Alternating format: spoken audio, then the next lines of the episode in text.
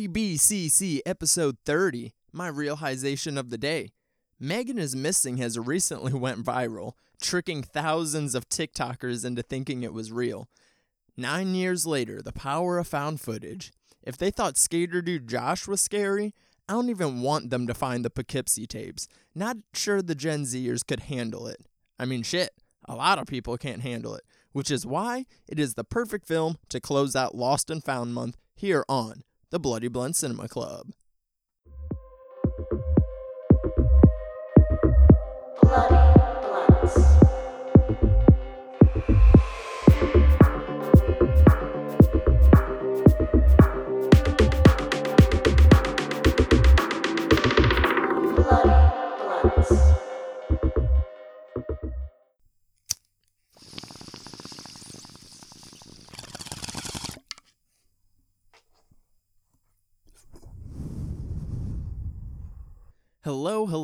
It is your boy, Devon Taylor, aka underscore Daddy Disco on Twitter and Instagram, and this is the Bloody Blunt Cinema Club, episode 30. Super happy that uh, the podcast has made it this far, even though I did kind of. I, I fucked up this month, guys. I got a little bit behind. I was busy with some other projects, and I just couldn't. I just couldn't uh, juggle all the things equally, and of course, the podcast suffered for it. However, I am like pretty proud of myself though for doing this podcast for the past five months, and this was the first time I went without releasing an episode for longer than a week. And I mean, the past two episodes are out now, and this episode is a week later than it was supposed to be. But, you know, it's whatever. Shit happens. And I'm glad you guys are here rolling with me because we are going to close out Lost and Found month, our entire month talking about found footage movies with one of my more recent favorites, a film that I finally got to this year after years and years and years of anticipation of wanting to watch the Poughkeepsie tapes. And I'm super excited for the guests that we have on for this episode as well. Um, I am talking to Joe and Trace, aka the Horror Queers. They're hosts of the Horror Queers podcast, a podcast that I listen to on a weekly basis. I have been for the past year and a half or so and they are also just two um, people in the horror community that I really look up to, especially you know representing for the queer horror aspects of it. You know, I think you know inadvertently a lot of the times that I'm talking queer themes and subtext and things in the films that we're covering here on the Bloody Blunt Cinema Club, a lot of that is from things that I've learned and have listened to and have learned to look at horror films in a slightly different way because of the horror queers. So I am very excited to have them on the podcast. We are talking the Poughkeepsie tapes, and it is a super good one. So I am excited for you guys to listen to it, and we will be covering cold movies, cold and holiday horror movies all of December. So I am ready to get back on track with new episodes every week, every Tuesday. Make sure you guys are subscribed on Spotify or Apple Podcasts or any other podcast platform, but specifically Apple Podcasts because if you're listening there, you can go on there and leave me a nice little five star review just so that way other people can find the show and listen to it and all that jazz, especially after I took kind of a little unintended break, I could use the numbers again, guys. So go on to Apple Podcasts. Please leave a five star iTunes review. But without further ado, let's get to our conversation with the Horror Queers.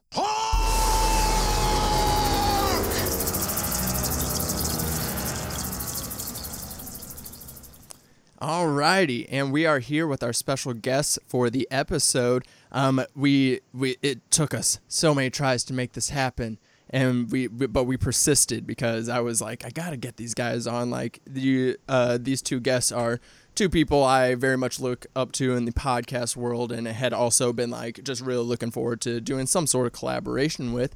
And then that is the two hosts of the Horror Queers podcast. I have Joe Lipsett and Trace Thurman. Say hello, everybody.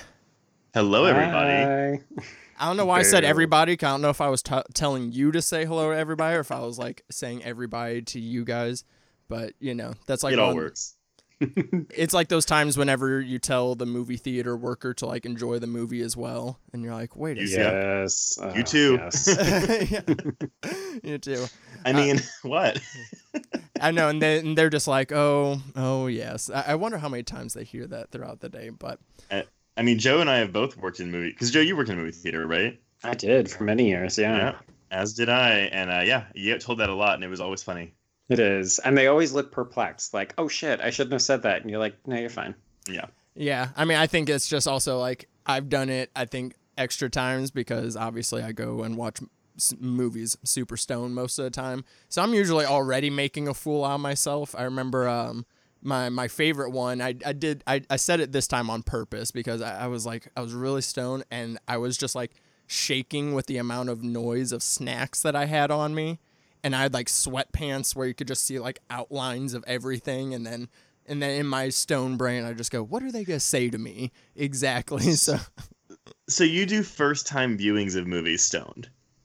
um, uh, a a good amount of the time, yes, I used to. Oh. I mean, as my it, it was as my tolerance went up, because Mhm. initially, yeah, I I would initially be like, okay, I'm gonna watch a movie straight up, and then I will come back to it later stoned.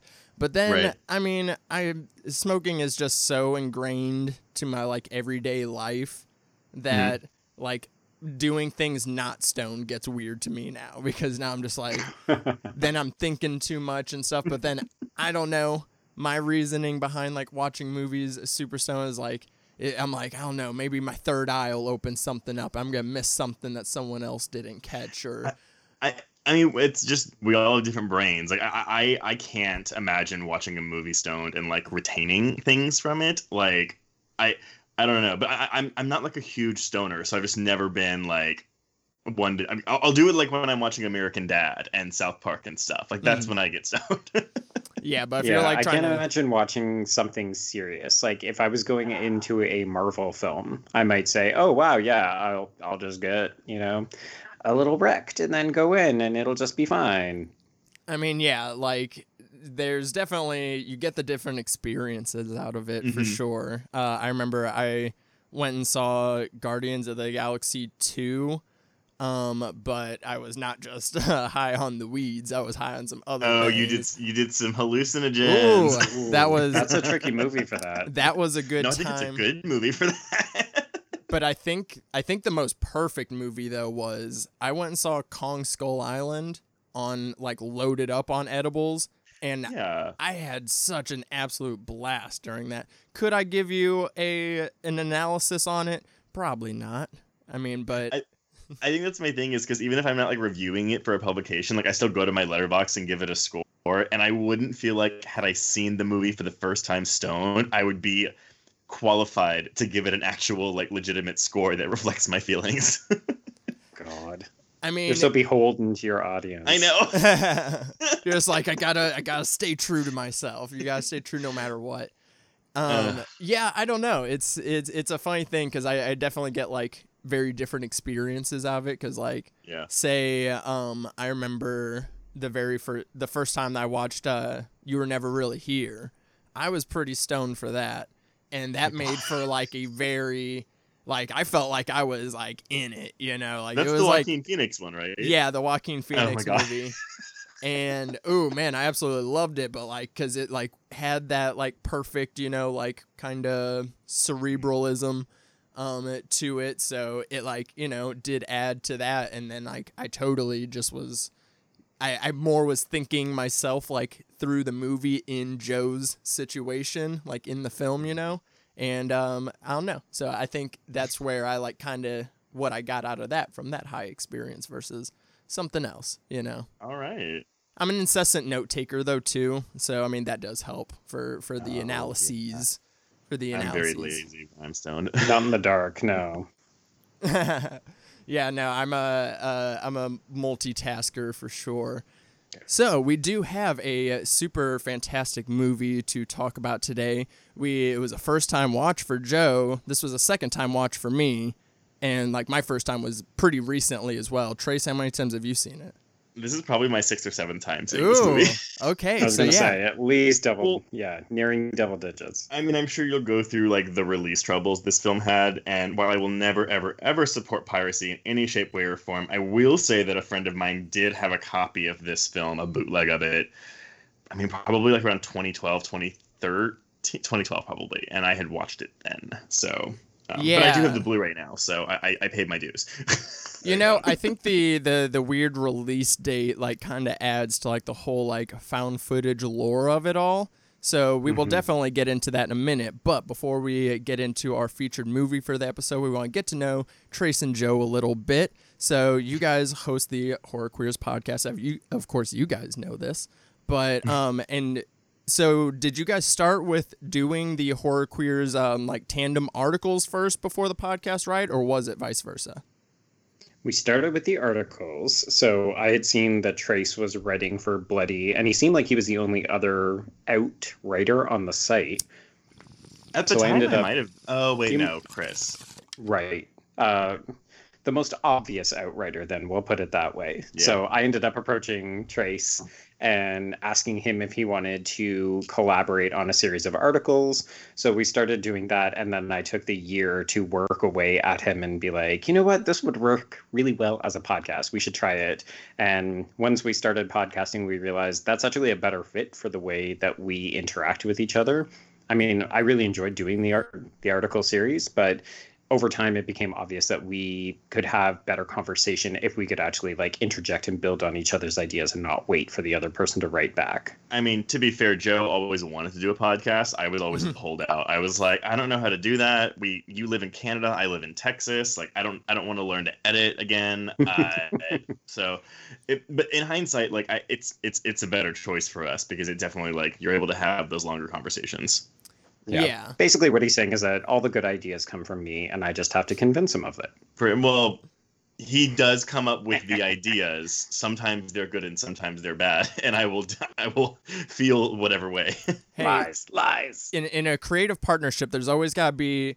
See, you can't have two pushers. There's got there's there's Mhm. a pusher and a pushy, and so you know the the dynamic works. Uh, however, it's gonna work itself out. You know, because if you had two pushers and you guys were both too overly enthusiastic, right. Maybe it wouldn't have happened, or maybe you know who knows. But um, you guys do just like have such a wonderful dynamic. I enjoyed the articles because I had um, I was like introduced to your guys' stuff through your writing. Because Joe, you wrote for Nightmare on Film Street for a little bit, right?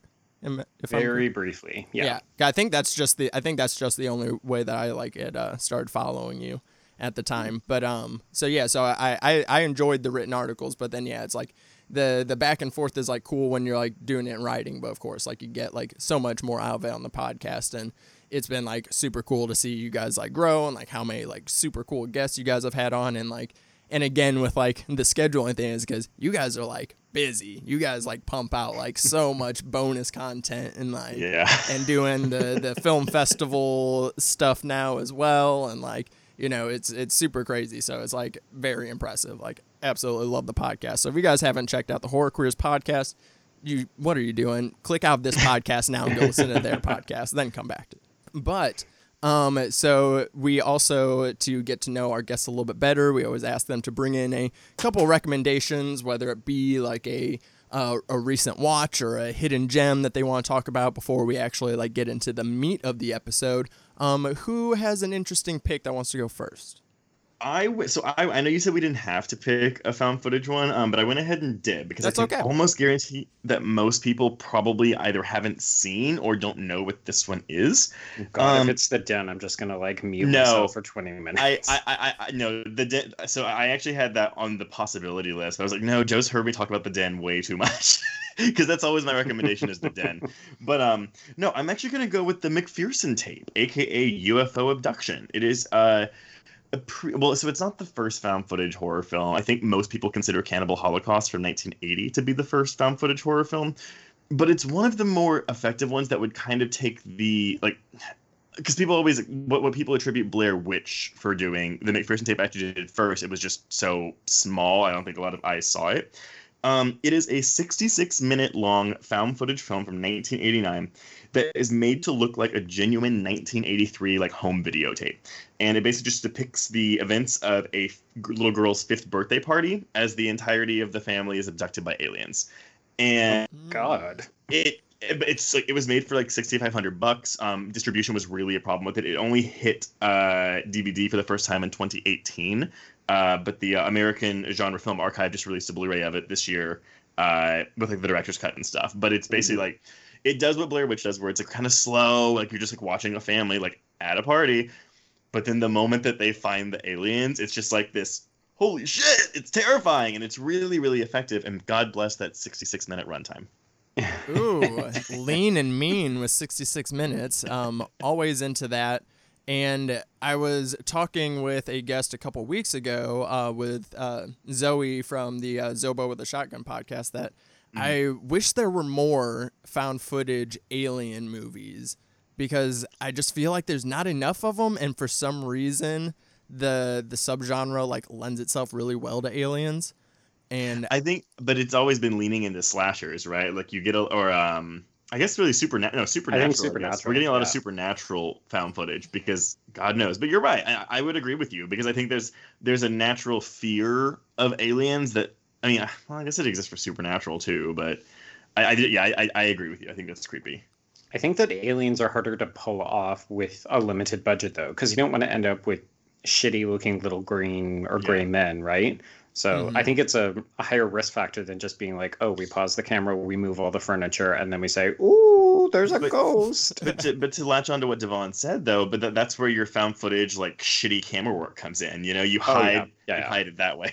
hmm yeah. But I feel like you two appreciate found footage a lot more than me. Like it's not one of my favorite of the subgenres, but I think you would agree that it can be done well and it can also be done really badly. Like people misconstrue, oh, I just grab a camera and start shooting, and you're Yeah. like, no, you have to have a plan. Like you It's- still Mhm. have a shot list and you need to think about how it's going to be executed. Hard to do well, easy to fuck up.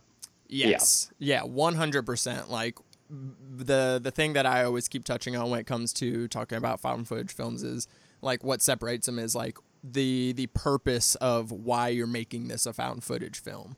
Because Mhm. like Oh, yeah. they- it doesn't like I mean like you said anyone can do a movie and how many times have we seen that same intro of okay from uh, here on out I'm recording everything because it's weird right now and then that's the only reason they're filming you know like versus when you have like a good framing device like you know we'll kind of get into the one for the Poughkeepsie tapes on. I'm sure there'll be a little debate there but um Yeah. but as far as like you know the framing device versus like uh, something like Grave Encounters that's like you know doing the Mhm. the parody form of like Ghost Hunters and like okay now they have a very specific purpose for like why they're doing it how they're getting the angles that they get and stuff Yeah. like that the the the, the, the whole um why are they still filming this thing is almost Yep. on par with now what we're getting with like oh like I have no cell phone like how, how are how are I have no cell phone reception so like how are screenwriters finding a way out of the why can't they use their cell phones is the same thing as like how do we f- explain why they're still filming these things yes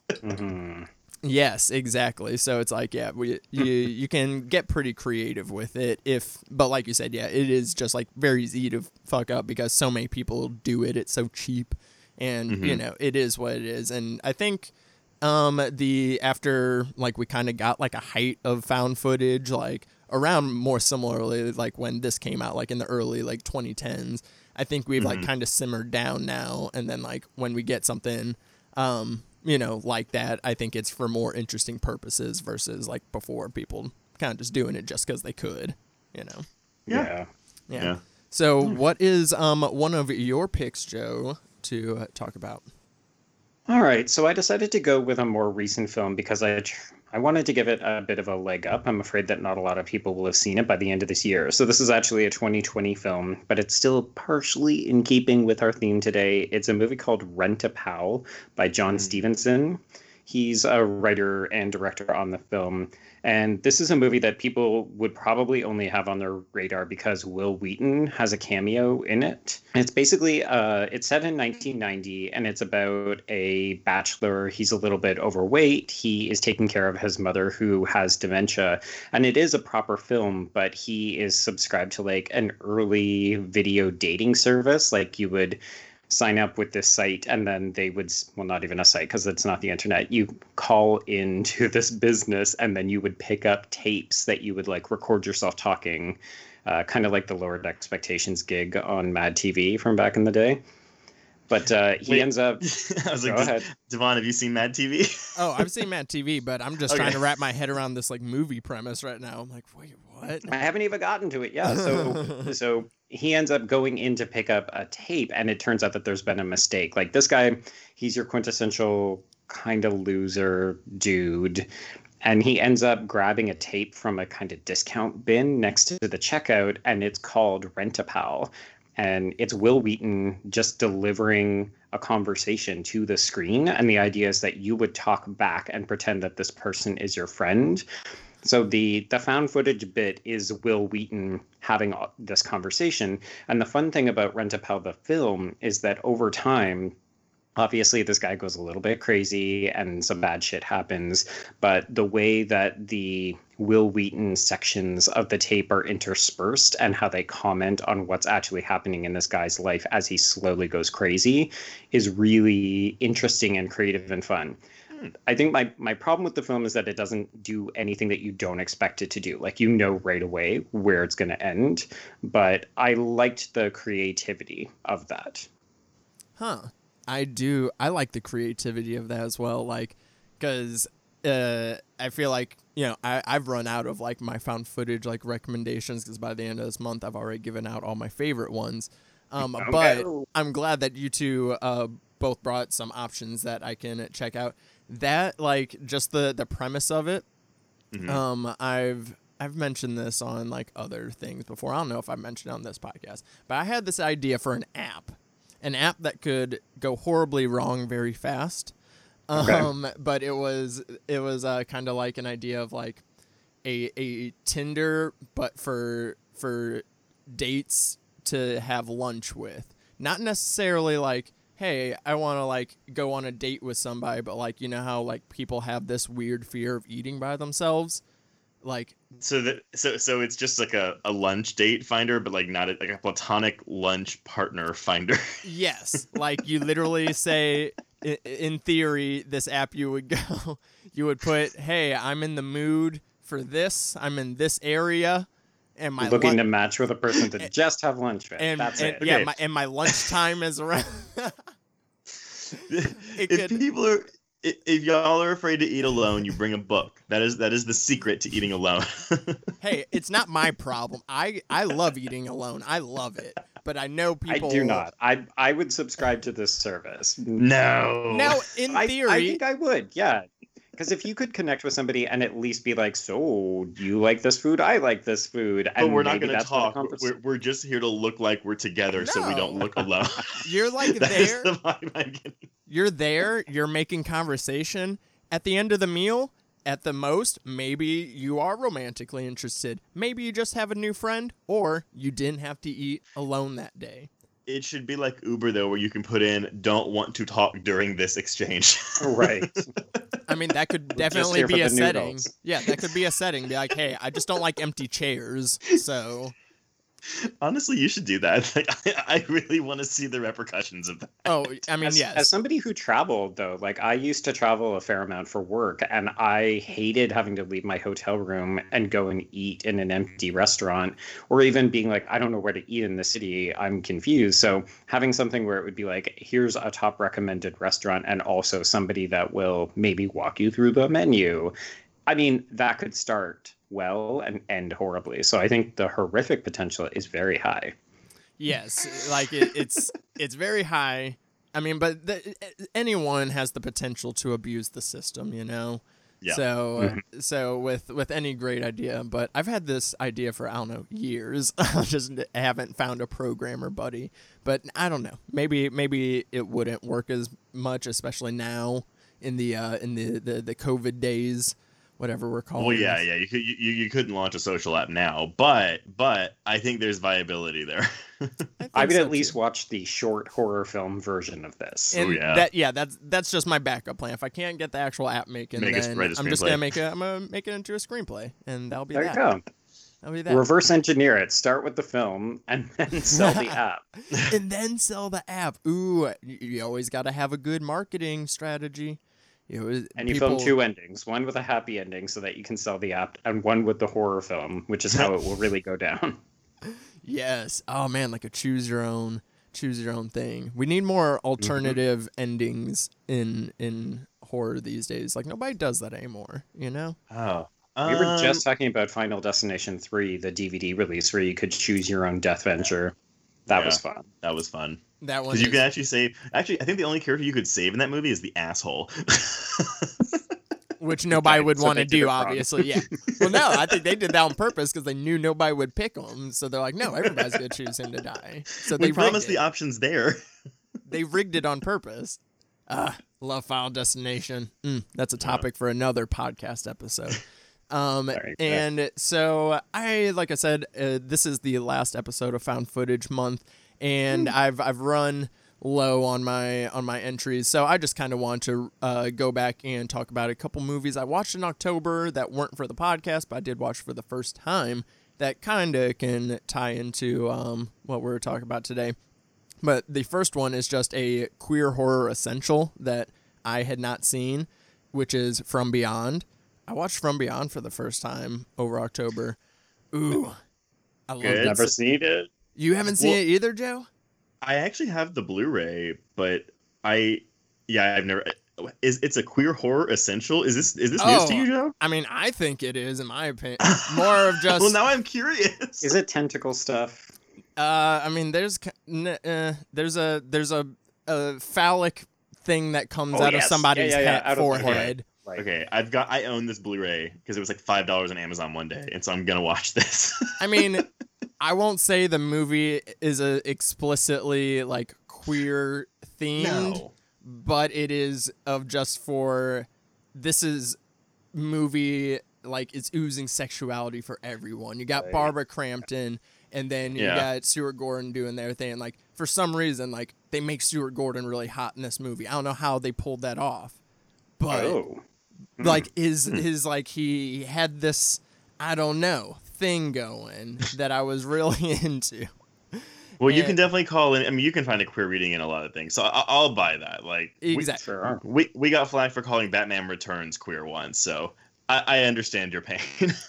I I like to just like it's something I've noticed just like on my podcast. Like you know I didn't mean to for like a lot of like the podcast episodes I've done haven't meant to like find the queer themes in them. I'm just like hey they're just there, and that's the the Can't way- help it if I stumble upon it. And then, uh, like I said, I can't help if I'm uh, watching this movie and I'm attracted to the male and female lead characters, and one of them has a like skinny looking dick coming from his forehead.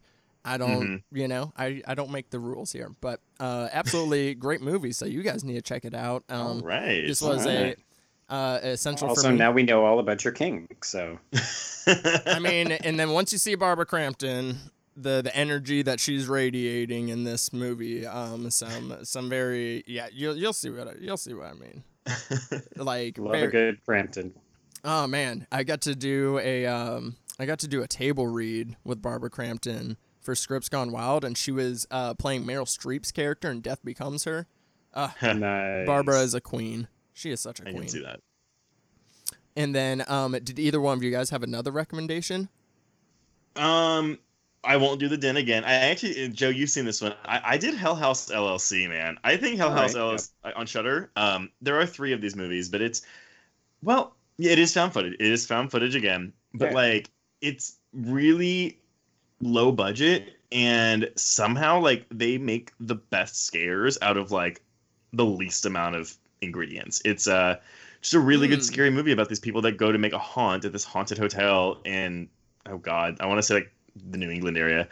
Yeah. Um but uh of course the hotel is actually haunted and it's like there is like, like they use fucking clown dolls that just have their heads turned when the camera. like, That's like those found footage tricks, like where the camera will turn and it'll come back and there's something there. Um, it's just a love really, yeah, it's so good.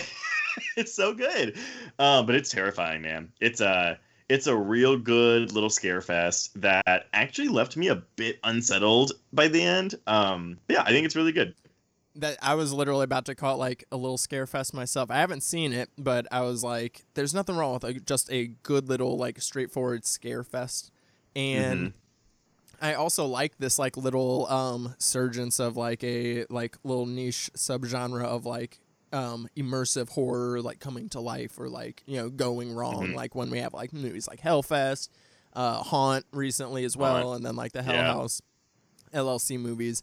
Um, but now that they're all three of them are like out and available, I'm just I need to triple feature them, just like bam, bam, bam. it unfortunately is a franchise of diminishing returns. Mm. Um, I think I, I I still think two is really good and has great scares, but I found three dreadfully boring. Mm, yeah, eh, yeah. You can't go for boring, especially not in the Yeah. uh, not in the found footage realm. Not by the third film either. Like that's just Yeah. that's no Yeah. bueno. That's no. Especially when your franchise is known for the scares, and there's no scares in that movie. Ooh. yeah, no bueno there. Uh, did you have any another movie you'd like to shout out, Joe? Uh, I, I mean, as I mentioned, I'm not a huge fan footage person, so I don't have a huge wealth of experiences to draw from. But we did cover the taking of Deborah Logan on the Patreon last year, and I had heard a lot about it, so I was a little trepidatious. Like, oh, is this going to live up, or is it going to be? I don't know. I, I worry that people sometimes talk up like if they overhype found footage films as being super scary. Like, I don't find Paranormal Activity super effective personally. Um, maybe I just need to like give it another try. But I was worried that this was going to be another kind of case like that, and I actually found it really effective. It's I think a good mixture of heart and mystery as well as the traditional, you know, facets of found footage. hmm Yeah, you, you always like a really good mystery uh, with found footage as well. Kind of adds to like a give it like a little like minimal realistic noir type vibe to it, which is always fun. So got uh can't can't go wrong with that. And the last movie that I just wanted to shout out real quick before we get into the actual convo is um you guys were doing Sawtober and it had me it had me in a mood and um and it kind of ties into the mood we're talking about today is um so I watched The Collector for the first time. Oh, Oh yeah, which yeah. is like um you know has a lot of the people behind Saw involved in it and it's very much like it was supposed to be like a Saw prequel and then it just is its own thing and I kind of like to just now think of it like its own like little Saw movie just like in Mhm. in the corner of the Saw universe and um but just like what what stood out to me in that movie and like compared to today is just like this killer is just like the the the like the precision and like you know like the the combination of like the precision they has and like also being like this like weird physical threat as well collector's a Mm. really fun movie and like i really enjoyed it and i can't wait to watch the second one Yeah, I, I think the second one's a better movie. I mean, I like the first one fine, but like I think the second one's pretty great. Ooh, okay. Well, that gets me excited to uh, get to that one because um, I absolutely loved it. Like the a really great protagonist antagonist like face off like in the 3rd Mhm. act between them. They're like very equally matched, and I love that. But um, but I was just like very impressed by um by the collector in the first one, just like his like kind of prowess, and I was kind of surprised he's not like talked about more in like uh, kind of those like you know famous killer conversations, which I could Mhm. say about the killer of the movie that we're talking about today.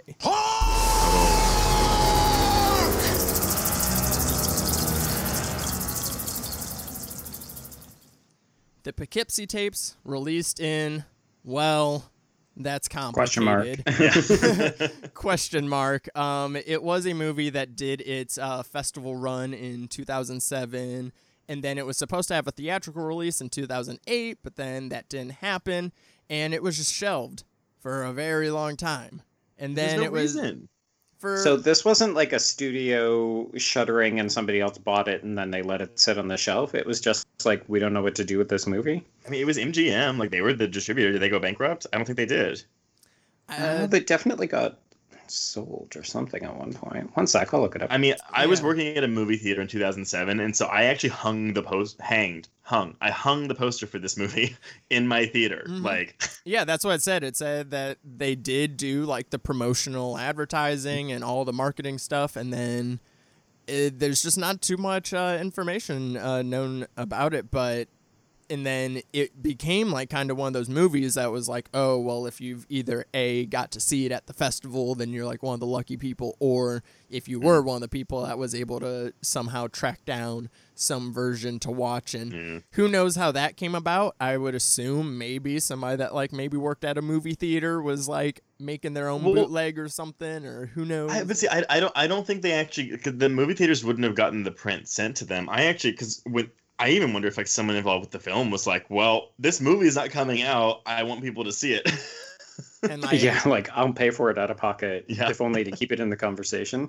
So it it does look like MGM did get into some trouble, and but it says that they were acquired by Sony in 2004. So I don't know why this would have affected a 2007 Hmm. release. Yeah. Well, I mean, that's I don't know. like, there's no reason. huh yeah i don't know. It, it, it's a it's a little bit of a mystery and like i said i feel like it like just like i don't know kind of adds to the whole lore of it all because it was like some people would see it somehow you know whether that be i don't know probably finding it on a on a reddit thread or something like that or who knows or of course you know piracy but it did wasn't Yeah. uh, but then it did get video on demand in 2004 or 2014, and then it didn't come to DVD and Blu-ray until 2017. Like, When I was I was looking at this too because um it says Orion Pictures. Is Orion because that was a resurrected company, Yes. but is that part of MGM or is that a different company? I think it might have been. I think that's I think like it's a one- different company that was acquired as well. Mm.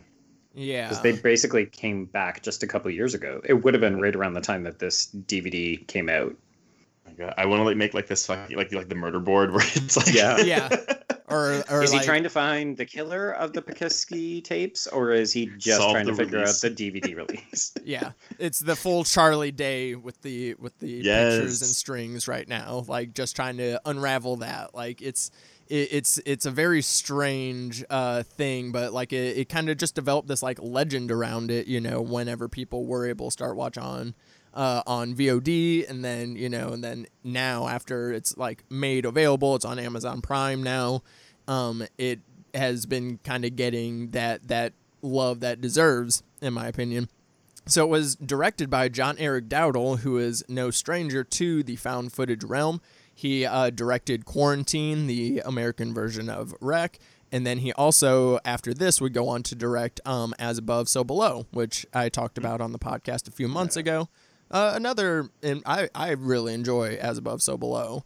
Um, and so the this director is obviously drawn to this uh, subgenre for for one reason or another. So before we like kind of get into the movie and like what happens in it, which if you guys have not seen the movie, uh, highly recommend you guys watch this. We will be spoiling it.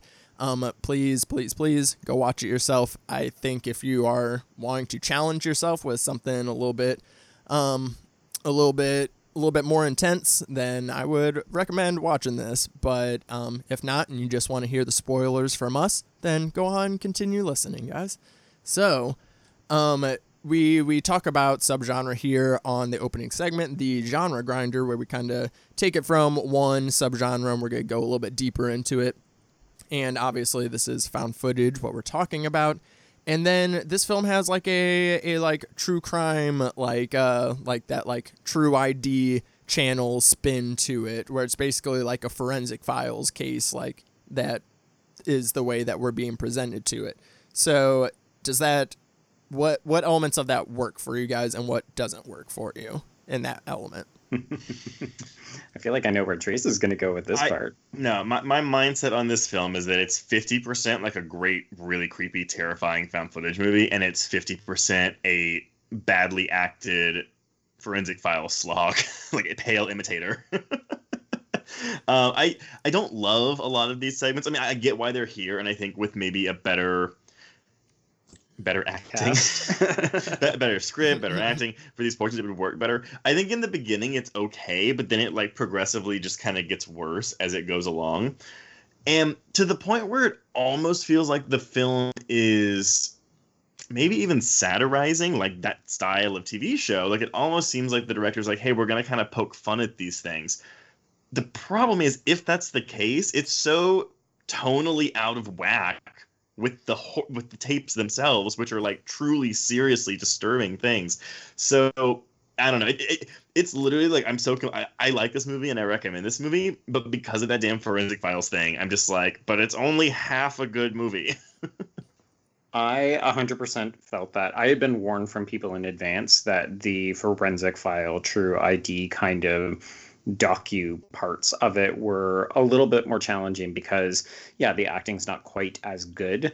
I definitely got the feeling that it was satirizing it. Okay. And I think part of it is if we look at it that way, it could be seen as deliberately adding levity as the tapes get Right. darker yes. so that I think the ending then lands harder. Like when you get the reveal that Cheryl has actually committed suicide, sorry, that Cheryl has died by suicide at the end of this, that you're just like, well, I didn't fucking expect that because I thought that this was going to be something lighter Mhm. and that it wasn't going to have a, an unhappy ending. and then it just ends. And then it's just done. You're like, oh, there's no resolution. You didn't catch the guy. He's still out there. Oh, there's a little mini post credit sequence that confirms he's 100% out there. Yeah, I think I think it does. It, it I think it works like 75 25% for me cuz yeah, Mhm. sometimes it, it I I was watching it and I'd find myself being like, am I supposed to be laughing during this movie as much as I am? Or is this intentional? You know, that like you said, is it intentionally satirizing like that kind of thing? But it also just like you said, Trace, like it just kind of doesn't fit entirely Mhm. in the aspect of like you know kind of profiling like this serial killer that is just like so ahead of the curve and like so on another level than like something else and like trying to induce all this fear and then also like his impact on everyone else then if you're like just trying to also on the side like halfway satirizing you know forensic Well- files kind of like yeah it feels like a little like i don't know. I, I think I think that's I th- I think you can make it satire, but I think the problem is because of the quality of that footage, it teeters on parody, and parody is more intentionally like funny as a as opposed like goofy funny as opposed to being like critical. And so I think that's what the the problem is. And as Joe, as you said, it gets almost like funnier as the tapes get darker. darker. Yeah.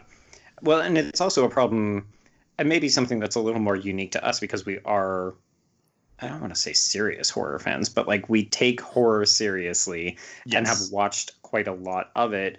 So for us as viewers, we're watching it and we're obsessed with these tapes, right? The Mhm. tapes are so effective. I don't want to cut away from them. I want to keep watching the tapes. I mean, kind of. Kind of Yeah. like a little breather in between would be fine to like add some context and advance the story. But at the same time, like especially as the film goes on, where like I'm losing interest in the case, except for the the reveal of whether or not he gets caught. You want to see those 16 missing tapes. I do. I want. I want more of that. Right. yeah that part's actually really chilling when the guy's like, "We don't know what's on them. Maybe it's Mhm. worse than anything." Like, I, imagine the concept of that. yeah like Well, and that that's why it's so effective, right? Because it is activating your ideas of what are on those tapes. Like even the guy who's talking about how he watched the tapes at home and his girlfriend like accidentally walked saw in it on- yeah like I think that kind of stuff works better than yeah, I don't know. I think- just some of these actors. I think maybe they could have done it less, but, but I do enjoy it because part of like what I find like about this killer like terrifying and stuff like more than just like what we're seeing him portray on the tapes is also just like the build up of like his like lore and like legend behind it and then kind of tapping into the like you know in the the true crime element because like I don't Mhm. like I don't like true crime. I have like a weird feeling about it of like listening and feeling like I'm indulging in like I don't know, like with the realness of it. So like with this movie with them doing it in a fictionalized version, it kind of allows me to, you know, follow that intrigue and like like Yeah. I like I'm literally that one person whenever um the the guy is interviewing uh one of the like gal detectives and he's like are you like somewhat impressed are you intrigued and then she's like no fuck no. Why would i be? But like that's kind of the way that you like Secretly, yes. that's the way that you exactly that's the way you like question people that like really go into that. So it's like with the fictionalized version of that i felt like i was able to like kind of indulge in that. So it's like the way they like built out like how serious his like lore was even before we like really start seeing more of him on the tapes. Yeah.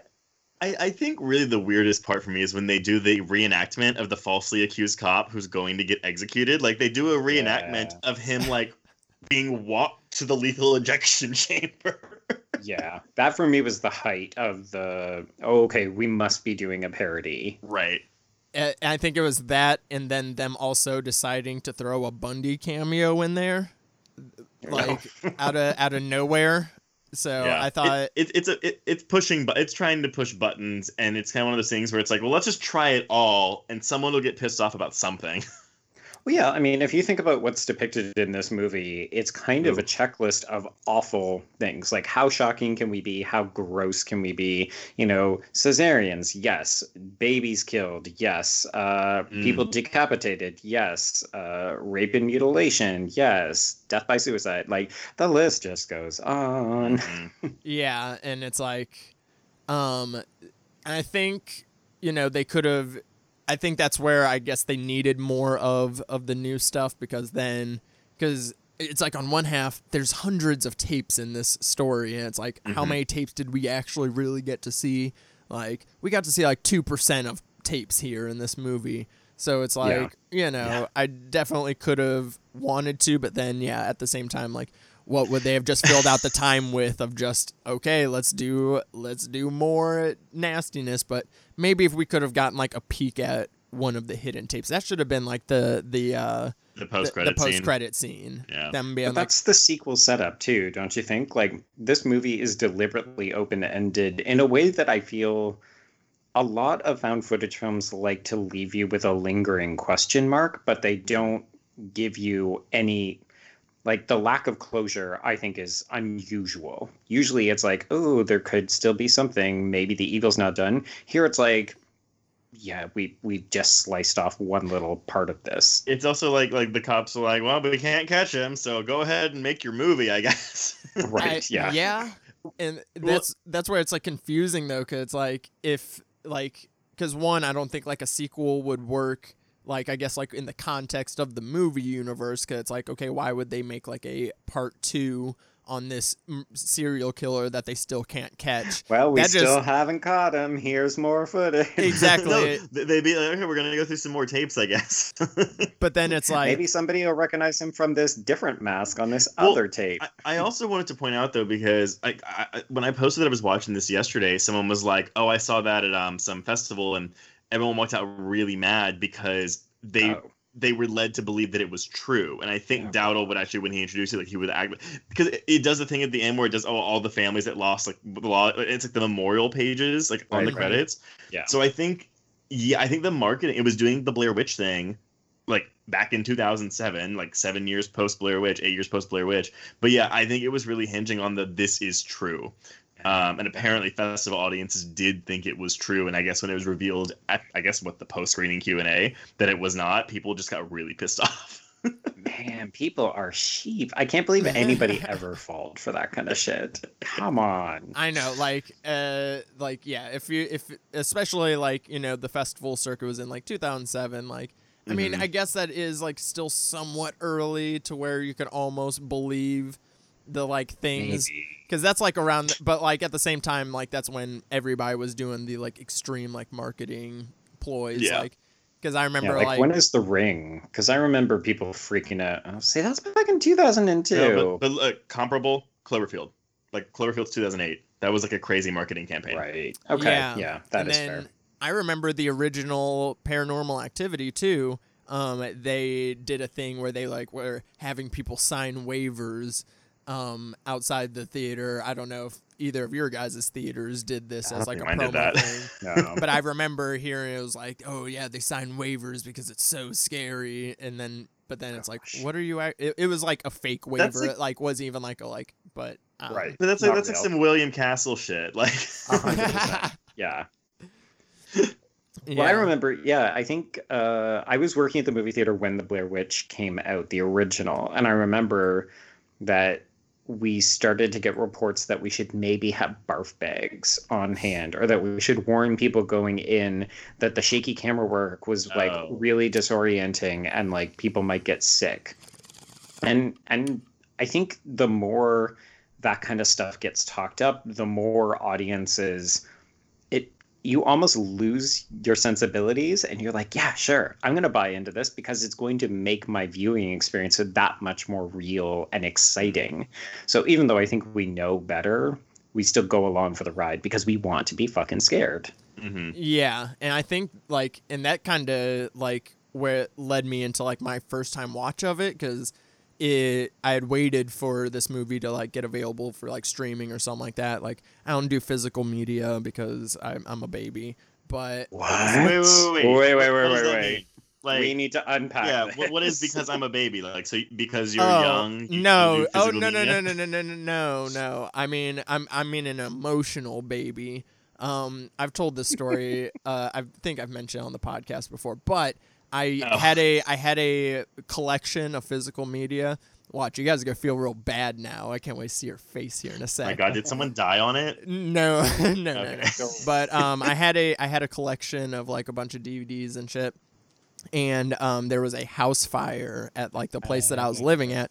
Nothing burnt up in the fire. I thought I was gonna be able to like save everything, but um, we weren't like able to like get everything out like the night of, and then so like overnight people like stole everything that they could out of the house. So then all my movies got stolen. So ever since I, I can't get myself to Wait. get physical media anymore. Because it reminds you of that. I, I I don't know. It's like the idea of like I don't want to like Oh. rebuy movies I've like bought Right. already, but then like what if I just like get another collection? And then shit happens again, you know. I was You um. can't go through it a second time. I'm scarred. Oh, so I'm sad. scarred. So I lived in Texas whenever Hurricane Rita, because after Katrina, like Rita was the big hurricane, and so people like took that shit seriously, and so we actually evacuated. Um, because I I grew up in Houston, and I remember packing a giant box with like my 1,000 DVDs, and I was like, "This is what I'm bringing, mom." Other people have pets. Other people have, you know, memorabilia like, oh, this is family pictures. We can't afford to lose this. Trace is like, I've got Legally Blonde. oh my god, yeah, that and was a big deal. I got the box sets. I can't give these up. Priorities, priorities. I feel that. So, uh, Uh, but okay. yeah. Anyways, oh yeah. So it took me a while So- to watch. This. So this what you're movie. saying is willing to amass a collection of uh, purchased titles that could then be taken away from you at any moment by the streaming conglomerates. Pre- yeah, I'm a, I'm I a know so many ways to say you don't own that. So- so, many words. yeah, pretty much. Like I, I like noticed how many like social or, or how many streaming like things I have right now, and I'm like, ah, shit, how did this even happen? I didn't even mean to, but it was probably just Hmm. Adding different ones so that I could watch certain movies. Sure. Um, Yeah. yeah. That's how they've gotten all of us. but like, um, but waiting so long to to see this movie, it definitely like had this like hype built up to it, Mhm. you know, of Right. like it was it was extreme. It was like this is like uh, it was like it was one of the movies I interestingly saw people would say uh, I'm not a found footage fan person, but this one actually scares me. Like I saw that. That's what you want to opinion a lot. hear, right? Like someone who doesn't like the subgenre says, "Oh, this is actually really good." Like that's when you're like, honestly, I think that's a bigger hype driver for me than like it getting like a 95% on Rotten Tomatoes. I mean, this movie didn't get that. They're like, oh, But, this movie's popular, but it convinced that fucking asshole Yeah. to eat shit and Mhm. take back those words. Exactly. I want to see it. So- Exactly. How was that experience then? Like, And- were you underwhelmed or were you like, "Yeah, that works"? I I think what it it, it kind of answered a few questions for me. One, it, it it delivered. I very much like enjoy this film. Second time Mhm. around, very much still enjoyed it. Um, Okay. it it didn't hit my levels as far as like how fucked up it was gonna be. But then I think that just like kind of proves to me that I was like, yeah, I'm I like because I was kind of like wondering to myself, I'm like, how high is my like horror tolerance like compared to like Mhm. some other people and like watching It's this and pretty like high, right? And mine's pretty high because I like on realizing like Yeah. okay this is not okay come on like I've then now like even since then I've kind of like ventured off into the darker territories a little bit more and like I'm like, okay, I'm I'm just kind of Well- a disturbed person. No, I, I- agree. I mean, honestly, like wa- rewatching it last night too, I was like, okay, you know what? Like, I, I, I'm I'm more like tolerant of this now because I've seen this movie enough times. But I've honestly, seen it so many times. This isn't gonna scare me. Well, I'll be fine. I oh mean- shit, I'm still affected. Well, because the, Cheryl stuff obviously sucks, but honestly, for me, like the, the part where like, I was watching it last night and I was alone and I got chills, and I knew I I had forgotten about the scene, I guess, but it's when he feint pretends to be a cop and picks the woman I up. I was just going to say It's- that. That scene is so effective. It is so scary. Like I mean, I literally like when the movie ended, I didn't want to get up to to go eject it from my disc player. I was like, I don't even want to move right now.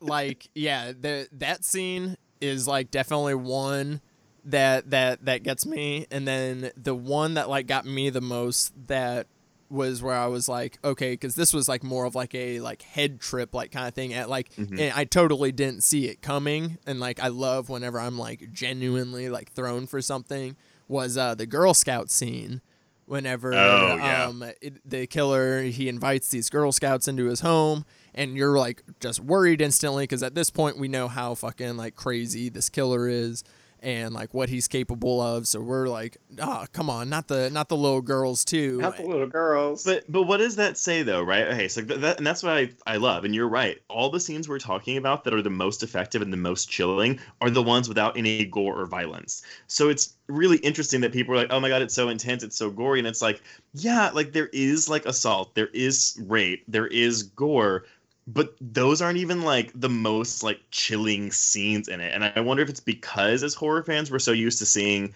like violence equals scary or shock factor hmm yeah because the, the but these these non gore scenes are just like I feel like they just feel more real because Oh. they're more relatable. it just like it threw me for a loop like he like you know passes he passes on the girl scouts and then it's fucking revealed he was sitting on cheryl like a like a piece of furniture had her tied up but then Mhm. like the layered reveal to it then you see that he had a mirror on the floor to like make Yeah. her watch herself like uh like that like Because it was clearly if she made any sound, he would kill the girls, and if she performed Mhm. like a piece of furniture, they would be fine. Mhm. like yeah that was like a like um, a psychological horror dagger right there Yeah. and I will say, I I will say the scene that really disturbed me was kind of a mix of the two of yours. So the scene where it's basically a long take of the woman's face. I think it's the woman from the car Oh yeah. where she's tied up in on the beam, and you just see him crawling on his hands and knees with the double mass. And it's unfortunate that I had actually seen a still of that mass, so I knew. But the moment is, it honestly reminded me of the cell with the Vincent Mhm. D'Onofrio kind of the accordion demon thing. a little bit, Yeah. yeah. uh-huh And I think it's something about the physicality. Like you're not used to seeing people crawl unless it's like crawling in fear. Mhm. So this idea that he was so comfortable, like that was a performance for us as viewers, as people who Mhm. would watch these tapes later on. And then to end it by stabbing her in the neck and just watching her bleed out is did I get that right? I Yeah, watched this no, like six no, he has like the two finger Yeah. prongs, but no, I what I loved about that too, and I was just think, I was watching it because it is one take, unless there's a phantom cut somewhere that he does. But when she starts bleeding and like you can see like the the mouth hitting the the tape on her, uh, sorry, the the blood hitting the tape on her mouth, I was like, damn, this actress was like holding this like capsule in her mouth for this entire time, waiting to like spew this blood out. Mm. Ooh, yeah, I didn't even think about that. That that is a, a tough one. And yeah, there I mean, I don't see any like kind of phantom cuts or like op- even an opportunity for one. hmm But yeah, the and kind of like Joe said, like that scene is like kind of what makes it the creepiest is like how he's he's putting on this performance. I love Mhm. I, I I was into like the theatricality because it like um we kind of had this evolution of him sitting into this persona. You know, it's like first him figuring out like okay, I want to be a killer. Okay, hey, I'm a good killer. Okay, no, I'm a really good killer, and this is my thing. And now this Mhm. is me. And he like kind of goes into this like you know persona wearing the plague doctor stuff and then joe said like joe said it like him doing this just like weird crawling because he's so confident with himself now and being like this is me i'm the fucking weirdest creepiest killer that could be, and I was just like, it, it's a it's a good one. Um, but even even like before that though, like that's like one of my favorite elements too of the film is like this like evolution that we like kind of see. And like I, I it's like I don't say that I re- I respect this killer in a like oh I want to you know take notes from him or anything. But like in just the fact of like I hadn't seen a killer like written or portrayed in like this manner of like how precise and like effective and how smart he was and like the things they like took into it and coming up with an alter ego serial killer on top of his already killingness. Yeah, what? he's definitely he falls into like the too smart category for me, but I can suspend my disbelief. Like if I really think about it, I'm like, okay, this is a bit like this guy has like superpowers over the police. But honestly, like I don't even care because it's kind of like quote unquote fun to watch him fuck with the police so much because that seems to be his only plan is he just wants to fuck with the police. Yeah, I mean, there's obviously some power tripping going Mm. on with the way that he keeps Cheryl alive and then induces Stockholm syndrome in her. But it does seem like he's getting equal amounts of pleasure on fucking with the police and also her mom. That scene is Oh. also Oh. not That scene enjoyable. when she to recognizes him, she she goes, "Wait," and then you hear him laugh. oh. Ugh. Yeah, like her So face. that's when I think that the found footage piece, like, it, never mind why is he video, like, we know why he's videotaping it because it is a fucking power trip. But that to me is, it, it's such a good use of found footage, right? Where, yeah, it could have just been like, oh, she's got a camera while she's gardening or something. And you're just like, well, this doesn't make any sense. But of course, he would go and do something like that and videotape it so that people could see just how fucking smart and daring he is. Yeah, like it's it's one hundred percent like yeah a power trip thing in in all the phases of like who he's affecting in affecting the police and affecting Cheryl and then like also affecting everyone around them, and like you know, I I think it's like you know he gets like equal pleasure off of both of it, um aside from his just like kind of obsession with Cheryl too. But yeah, but that scene where he he sees the mom like the way her face drops is just like yeah absolute goosebumps during that scene and but yeah but like just the the the whole like i said like him kind of sitting into like this is like him like this is like a very very twisted serial killer coming of age story almost and that's like kind of super disturbing as well, Well, Jo- Joe, you tweeted from the Horror Queers Twitter account. You were like, "Hey, we're gonna guest on something talking about Poughkeepsie tapes. What are your response? What, what do you think of this movie?" And we got quite a few like, "Fuck that movie! I fucking oh, hate that movie. oh, that really? movie." Yeah, I don't. I don't.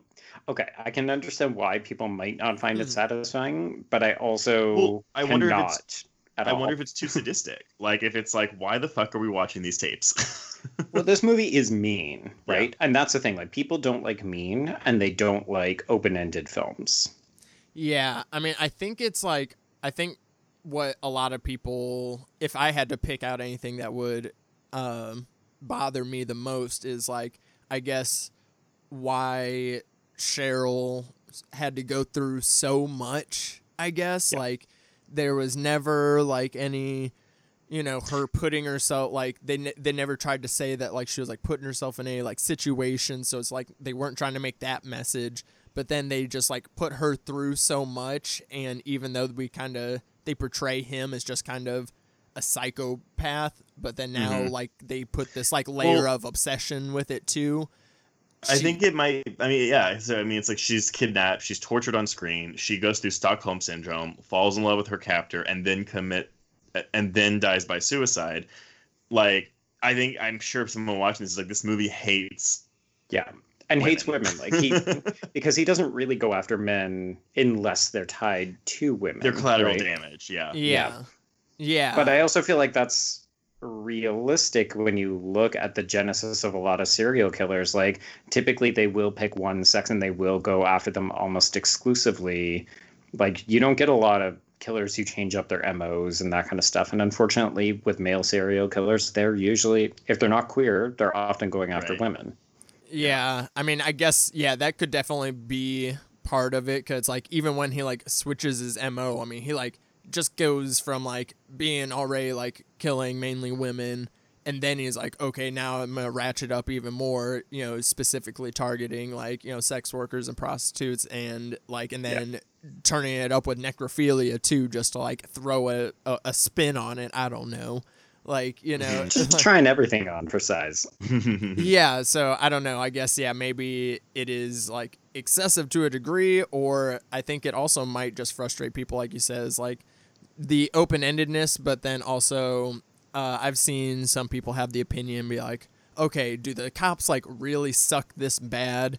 And it's like, you know, in The 2000, yes. in the in the 90s yeah in the 90s and in the early 2000s you know even then we still didn't have like you know they didn't conduct investigations the way that we do now and it was a lot easier to get away with stuff then but then even in context to today as well you know it You know, hasn't Did they ever explain how these, like, why they're giving these tapes, these documentary filmmakers? Because technically the case is still open. So wouldn't all evidence be under any, like, a massive lockdown? Like, they're not just gonna give the tapes to this documentary crew. Sorry, it's it's a, it's a logic question. Well, it doesn't matter. I, I well, I thought there were a few scenes in there, and maybe um, because there were like a few scenes where they were kind of framing it as they were using this investigation also to like train other um like FBI people. Agents, yeah. So Yeah. maybe Oh yeah, they, the classroom scenes with that one guy. So maybe Mhm. that's the Half reason. of you will be disgusted and leave this course by the end of it. Okay, Yeah. like it's like your your first year college faculty no. member where they're like, look to the left, look to the a scene right, from- one of you will be gone. That's a scene from Mel Brooks's Dracula Dead and Loving It. Whenever he's Van Helsing and he's like doing the autopsy, and all the all the people start fainting behind him. Yeah. Here, hold this. Here, hold this. Yeah. So I don't know. Uh, I I that's one thing I've been like uh thinking about during uh, this entire month of found footage movies is like trying to think of the the like skeevy person that like you know collects and edits and does these things. I like to think there's like a meta found footage horror goblin going around cutting together these like found footage films is like ooh this one I got lots of material with all these tapes to work with. Um so yeah who was who was this edited for and delivered to doesn't doesn't exactly add up.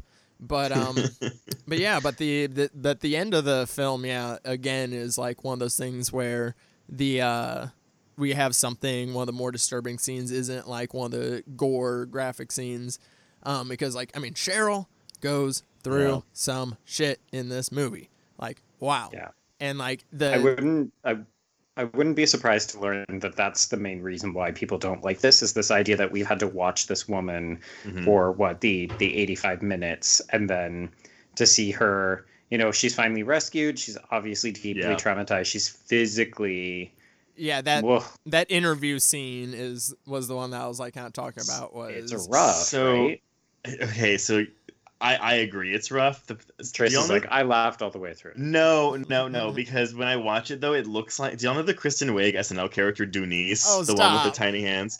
it does oh no oh it does That's what she looks like to me.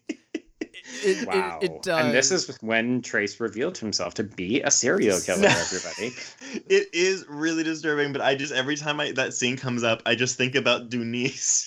that's what I the the first time that I watched the movie, it deeply disturbed me. Like whenever she like reaches up and she just has the nub to like scratch her head, Yeah. and I was like, oh. But then the second time, yeah, I giggled. I giggled the second time.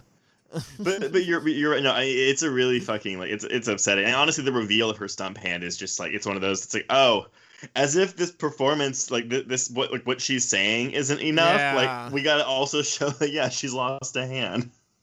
But I do love that they don't belabor the point. Like, there's a card that explains that she Mhm. died by suicide two weeks later, but it's not like we then have to attend a funeral. It's not like, you know, we have to see everybody mourning or something. Like, the film has enough decency to go for that sucker punch, but then it doesn't belabor it with emotion, eh, with emotional manipulation.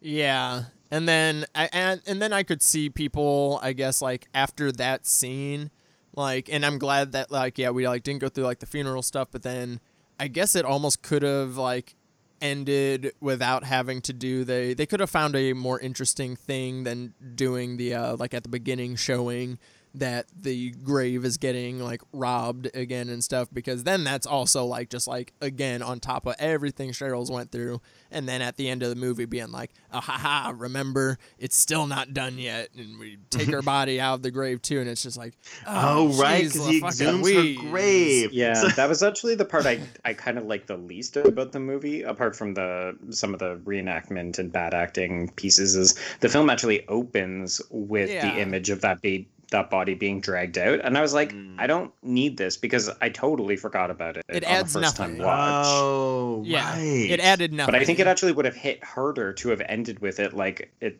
I don't know. Maybe it's there so that it lessens it. That you're like, oh, I've already seen this. That's what the context is. But I actually totally forgot. Like even when I watched it yesterday, I was like, I didn't know why the body was being dragged out. right. Yeah, tried doing that whole loop de loop thing, and uh, eh, I A mean it's bit. Yeah. I guess I guess uh, what Joe just said. Yeah, maybe just to kind of lessen it because if they just did that at the end, then it would have just been like ah, like She's dead, and the body's been stolen. Yeah. Uh, What's he gonna do that body too? oh, we know because we've already been told he's Oh yeah. yeah. Ah, uh, It's it it, it it's it's rough. rough. it, it's rough and but then again like i very much enjoyed revisiting it it definitely um is near in the top of my favorite found footage movies i would say probably in my in my top five of found footage movies maybe because um i really enjoyed the the performance um especially by the the killer ed um, the actress uh, that played Cheryl also fantastic. Um, you know, so I think even just their two performances alone are good enough for me to forget some of the other supporting ones. And um, and and for the most part, the all the framing device like elements worked for it. So um, one of one of more of my favorites um, in the in the found footage, I would say. So to close out the conversation for the episode, this is the end of found footage month here on the Bloody Blunt Cinema Club. So I want to ask you guys, what is the most disturbing or like the most like effective use, I guess, like to lead to disturbing feelings, I suppose, of found footage in a in a movie. So maybe not your favorite, but or what you just think is like this is like top of the line, disturbing, like effective. I think I would probably go with some of the sequences from As Above, So Below. To be honest, like I, I really love the horrific depictions oh. of some of the the sins. So I like the part where we see the limbs coming out of the solid ground, but they're still moving. Mm, yeah. Uh, as above, so below. So fucking good. Um, and it definitely, uh, f- like fits into the the uh adds to like the claustrophobic elements. But I think my one criticism of that was like the how necessary was the filming of all of it. You know. Oh, a hundred percent. You Yeah. know, that's one that's just like, okay, come on. And then like and then I kind of forgot that there was a character behind the camera at one point for As Above So Below, but still very Yeah. still a very good I- uh, film though. I, I almost think it it's the film suffers a little bit because it's too well shot. It looks Mm. like a professional job. Um I guess if I had a backup, I would say some of the camcorder footage from The Descent, which I recognize is not a fan footage film, but I love those shots and how they get used for scary sequences. oh yeah. That, that yeah, I like that. Like hidden found footage and um found footage movie. That's cool. Oh yeah. I always love that as well. Like, um, I mean, obviously, like I've mentioned Sinister a couple times, like on different Mhm. episodes, like you know, kind of a pseudo, you know, found footage within a non-found footage. That's uh, very effective. Uh, what about you, Trace? All right, I'm gonna I'm gonna preface mine with it's not a good movie. I would even in fact call this a bad movie, but right. it unsettled me and like chilled me to the bone in a way that not many films have. Uh, and it's called Megan is Missing. Um, it's it's a shitty movie. It has some terrible acting in it, but the last 20 minutes is some of the most disturbing like horror work I've ever seen in my life. Yeah, I didn't let you know that this is like a like future recording episode. well, uh, this episode is up like now as of Yeah. us recording this. Um, but yeah, Megan is missing. We did cover that on the podcast. Was a oof, oof, oof, oof, but very, very effective though. Yeah. Yeah. It's I mean like it was a movie my husband made me watch it and I, the first hour I was like what what what is good about this? It is a What is shit- the value of this film? It's a terrible movie. And The- then those last 20 minutes happen, but oh my god, it is again content warning and it's just a rough watch. I didn't I didn't mention it in the podcast episode, but um the the first half of Megan of Mis- Megan is missing feels like a Harmony Korine film, but and Oh, not a, a, okay. ba- a not very good, but one of bad But acting. not a good one. one of the not good Yeah. ones. Those girls Okay. are really bad actresses. It, it's really sad. Yeah, but I think it does get better as as it goes on, though. Um, I enjoyed that film quite a bit. Yeah. Um, I did want to, um, uh, shout out. This isn't my pick, but uh, I just kind of thought about was uh, the Last Exorcism. I think if Oh, you guys that's haven't seen it in a long time, you guys should go back and rewatch it because it was another one that like kind of came out during the height of found footage stuff, and people expected it to be one thing, and that turns out to be something else. Yeah. And um, so I think if you guys haven't revisited that one, that is a very good one to go revisit. hmm And then um, another one that I may have mentioned before, but I'll give a shout out again is um, just in terms of like being like very scary, um, like just like very very scary, and then also like kind of having good reasoning behind being made. Um, is the possession of Michael King? I don't know if you Oh, yeah. know that one. hmm That one Uh, I find very just like it's a good like scare fest, but then also it's like okay, he's a documentary filmmaker, and it's like kind of you know all makes sense, and then you also kind of get this like traumatic character study as well behind it Yeah. too. Yeah, that was when I first started writing for Bloody Disgusting. It came out like in 2014, I think. So I like I I w- I tried to watch every horror movie that came out that year, and that's how I that's the only reason I watched The Possession of Michael King. it's pretty good though. It's pretty good. Yeah, it, I think it, that's the problem with films that came out around that time period, though, right? Like it was such a glut because people had seen the paranormal activity had done so well, but also I think a lot of independent filmmakers realized I can make this shit on the cheap and make bank. So everyone and their dog was doing a haunting, a possession, a taking, a. Ooh. I Mhm. mean, yeah, it was a. It, it's I find it very interesting that like because like found footage and I guess in the like the grand scheme of like horror and stuff when it comes to like subgenres like yeah we had Hannibal Ho- or Cannibal Holocaust but then it's like we really didn't start getting you know all the found footage stuff until Blair Witch which was in '99 so this is a fairly like very new mm-hmm. subgenre within the the horror genre and it just but also in the time that it was created you know we're in this turn of the century with technology and stuff to where it got saturated like so much like i can't think of like a subgenre that had so many movies but in such a short amount of time like all Mhm. kind of spawning within that early 2000s early 2010s range like Yeah. super super interesting Now we're gonna get to do screen horror for the next couple of years. Yeah. Uh, yeah, screen horror is uh, in there. I shouted out. I like the cleansing hour. I thought that was a fun little Mhm. different take on found footage screen horror in a way.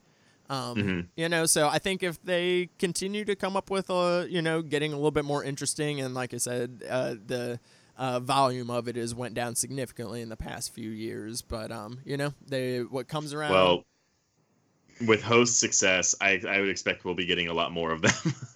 yeah, yeah. I'm, I'm assuming there were a lot more Zoom call films Yeah. being made, and we will definitely be seeing those soon.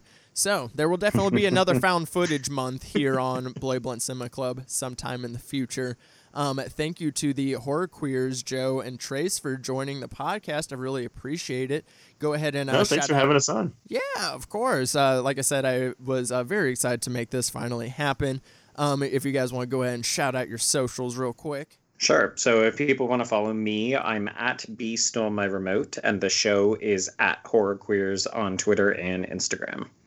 And you can find me um, at Traced Thurman. That's my first name, Trace, the letter D, and last name Thurman. Uh, and this is the first podcast I've ever recorded stone. So I hope I hope I made sense. Oh Did no. any of us make sense? Question. You know, I it's always a very different experience whenever I listen back to the podcast when I'm editing. I'm sure to is. really figure out like yeah like what what did we talk about in this episode so no this one's gonna come out fantastic they always do